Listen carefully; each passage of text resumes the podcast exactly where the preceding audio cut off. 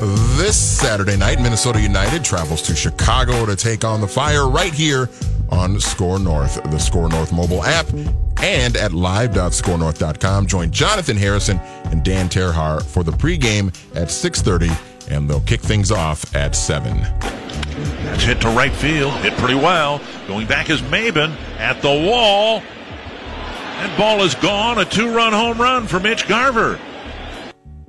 All right. SKOR North Twin Show. First place if you're Rami or Derek. There you go. if you're me, uh, first place, but you have problems against the Yankees. Maybe we can just shorten it to the SKOR North Twin Show. I, that's what I want. Okay, let's. Can stick we with please? That. Yes, Can we please? that'll play. All right, let's go to the phone line. Joining us now, spending some time, and we appreciate it. Uh, Twins GM Thad Levine joins from uh, Toronto. Uh, start you off with this one, sir. How did you weigh, or how do you weigh, watching uh, the eighth inning of yesterday's game with your team still having a chance to potentially come back and win, but it starts to have a driving rain? And, and I, I would imagine that you're weighing, in that sense, too, a definite concern about player safety. Is that accurate? It, it, it is, you know, and, and we went into the game yesterday knowing that we were going to have a pretty tight window to get in, uh, ideally somewhere between five and eight innings. I, don't think, uh, based upon Mother Nature's inclusion in the game, that we were really overly optimistic we were going to get nine in. I think they actually did a pretty good job of just even being able to get an official game in. But once you get to that point, uh, and you're watching the game and you're seeing water pooling on the field, and you just see the difficulty that the pitchers are having in throwing strikes, I think you realize that, that it's just you have to prioritize player safety at that point. Love to walk out of there with a win, but at the end of the day, I, I you know we totally support the decision that was made to, to to cancel the game at that point. It just felt as if the field was officially unplayable, and certainly Romero was reflective of how difficult it was for him to throw strikes at that point. Yeah, that it's Derek here. You guys are in first place and might be close to getting Miguel Sano back. What can you tell us about the updates that you're receiving on his uh, Billy Madison style tour through the minor leagues here? So a good, great, great analogy there. So, the, uh, you know, on a few fronts, I just would like to talk about that. One is clear: his performance in the minor leagues has been has been solid. You know, he had a home run again yesterday, and he's, he's been swinging the bat well. I think, additionally, from Miguel, as, as fans have learned about him over his career here, that that's only part of the equation. The other part of the equation is is how is he doing in terms of his his maintenance off the field and he's done a really nice job. He's been really committed to the program that we put in place last off season. Unfortunately, sustained the injury coming into the year, so we didn't get to he didn't get to have the, the full benefit of that. But he's he's getting back in great shape, and he's also been a nice mentor to some of our younger players down Mm. there. So I think on all those fronts, Miguel has shown a lot of maturity. Uh, and certainly from our fan standpoint, uh, some decent power along the way as well. Yeah, and I know people don't like to put timetables on this stuff, but see, you know, climbs up to double A and he hits a home run the other day that made its rounds on Twitter. Do you guys have a date in mind that if it goes well for him, you'd like to see him back in the big league lineup? So our, our plan with him, and and the answer is generally speaking, yes. I can't tell you it's a specific date, but it's a it's kind of certain metrics that we're looking for him to, to pass. But our, our thought here is he's just spent so much time away from the field uh, that we're not going to shortchange him here. We're not going to artificially rush him. We're very comfortable with the unit we have at the major league level. So when he is fully ready to go, and we're putting him in a position where he can play the majority of the games in a given week, then I think we'll, bring him back up. And even then, we're going to probably ease him back in just due to some of the weapons we have in guys like Marwin Gonzalez and Jonathan Schoop and Polanco and Adrian. So we're, we're, going to be able to spell him so he doesn't have to play every single day. Sure. But when we bring him back up, you know, our goal is this is a one-way ticket, and he doesn't have any setbacks along the way. So we're going to be a little cautious on the front end to hopefully reap all the benefits down the road. Hey, does he come back and play third base on a consistent basis, or are we talking about a potential situation here where Miguel plays some third, some first, and DHs as well? Do you think? So I, I would answer both your questions by saying yes. I think he will primarily play first to third base, but I do think we are going to rotate him through first and through DH. And, and then, as I just mentioned, probably you're going to see him have a few off days at the outset of his of his reintroduction into the big leagues as well. I, I think we do feel as if we've got somewhere between 10 and 12 really real solid major league offensive players that we can rotate through spots. And I think what Rocco's demonstrated already is a willingness to to keep everybody fresh by giving guys days off with some consistency. I think Miguel will be no different, and I think his defensive versatility will play very nicely into that. I think I've seen uh, a positive step in the past week and want to uh, run this by you. Did somebody get to Byron Buxton and say, Byron, we love you and you're unbelievable and you make great catches, but we do not need you trying to initiate contact with fences? It seems to me like the last week he's made about three or four really um, patented Buxton catches, but instead of crashing into to the wall like a defensive back in football. He feels for it and slow, slows himself down. And if somebody did, congratulations, because this is a good step, I think.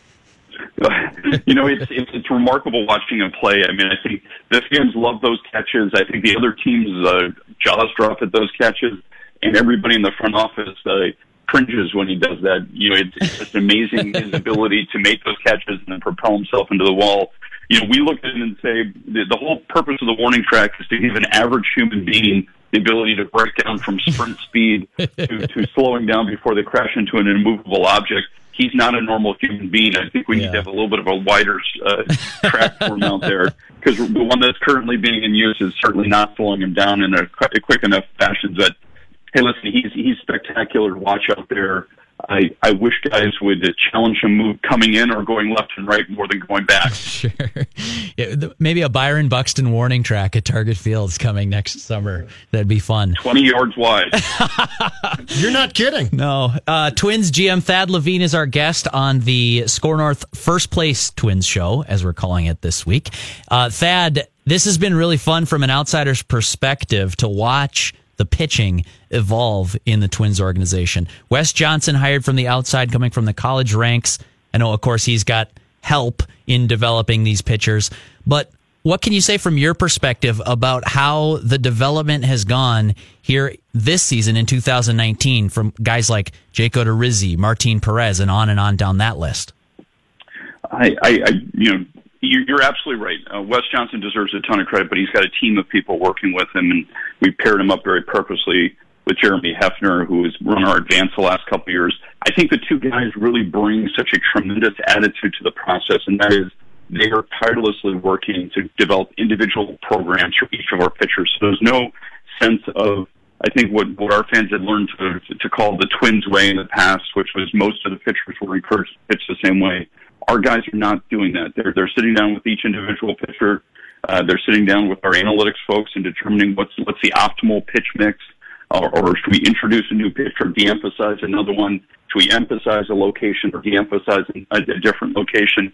And they've really gotten buy-in from the pitchers because they've seen results. Yeah. And when they don't get an immediate trans- traction, I think Wes and Hef have done just such a great job of continuing to try to come up with different ways of explaining what they're trying to achieve and working individually with these guys. So I think the pitchers really have learned to respect those two coaches because they clearly have their best interest in mind, and then it doesn't hurt the fact that we've now seen some great performances on the field uh, to back it up. And uh, you know, obviously, the players deserve all the credit for that. I think Jeremy Hefner and, and Wes Johnson have put the pitchers in position to succeed. I think the pitchers have gone out and succeeded what was you know regarded as a plus offensive club coming into the season, I think has proven to be a lot more balanced than maybe fans would have expected. Yeah, no, it's been fascinating from the outside to watch that kind of go down. Speaking of the outside too, uh, we in the media and certainly fans of this club follow other clubs around the big leagues and see what has happened to Cleveland here in the first five weeks of the season. Um, not not specifically from a performance standpoint, but losing guys like Clevinger, Corey Kluber, um, some big blows for that club. From a front office perspective, Thad, do you guys do you guys pay attention to that? Does it change how you operate on a daily basis?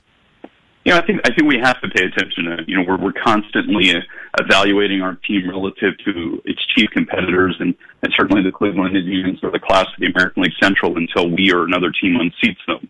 So we're very attentive to what what's going on with them. Now, you know, on our side of the ledger, Miguel Sano, who was supposed to hit in the middle of our order, has not had a plate appearance yet either, so we haven't been without our own adversity. But I do think it changes the landscape somewhat. Uh, we, we still regard that team as being excellent and one that we're trying to chase down. Uh, but right now, I think we're, we're relishing the position we're in, but we know there's a lot of season left to be played. But we'll continue to monitor the progress of that team as well as the other foremost teams in the American League uh, throughout all injuries and peak performances as, as the season ebbs and flows. That how do you feel about your starters in the bullpen right now? And, speaking of looking towards the outside, have to ask when uh, Keuchel and Kimbrel stay on the market. Are you still considering them? Is there, you know, as you see this team be more successful with, with a potential, I would guess, to win the division? What's the thought process there with two guys still out there? I think we've always had ownership support to pursue opportunities to improve the team. I, I will say this: I think we're really focused on the 25 men we have here and the handful of guys who are matriculating through the minor leagues and some guys that are getting healthy. The team's performed so well, and so we want to keep our attention and our focus there. Now, that doesn't mean that we can't have scouts continue to look at all the options out there and some of our analytics folks. It's early in the season yet, um, but you know, as, as as people always say, these games matter as much now as they will later in the season. So right. we're constantly looking at ways to, to optimize this team. Right now, I think our focus is primarily internally, though. And so, also from a baseball standpoint, too, Thad, how uh, how concerning potentially does it get as guys uh, stay unsigned there? And I would guess, especially with the starting pitcher, there comes a point in time too where where just the thought process of if we pursue said player and said player joins us as a veteran starter in let's say June first, it's going to take until uh, July. And I, I, go back to what you guys also saw with uh, Lynn a year ago, which was signing a guy in March, and he really didn't find his stuff probably until June or so. Uh, it's an excellent point, and, and I wish I could tell you there's a formula there that we feel we could follow and say take X number of days before a player returns to his peak performance level.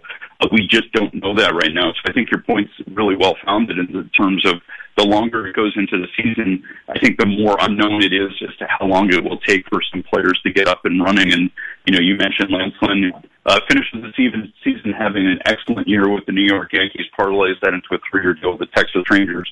Believe it or not, his end of season performance is almost exactly what our guys had projected. Hmm. It just had such a lion's share of it came in the second half of the year, which was when he wasn't wearing a Minnesota Twins jersey anymore. So it does take a while for these guys to get going. I guess there is a reason we have spring training, and as, as long as it is, to get these guys ramped up, and that's part of their routine that they're used to. When you take them out of their routine, I think there's a lot of unknowns as to how they're going to react. Thank you, sir. Appreciate sure. the time. Take care. Thad, thank you. Thanks, guys. All right. Bye bye. Thad Levine, Twins GM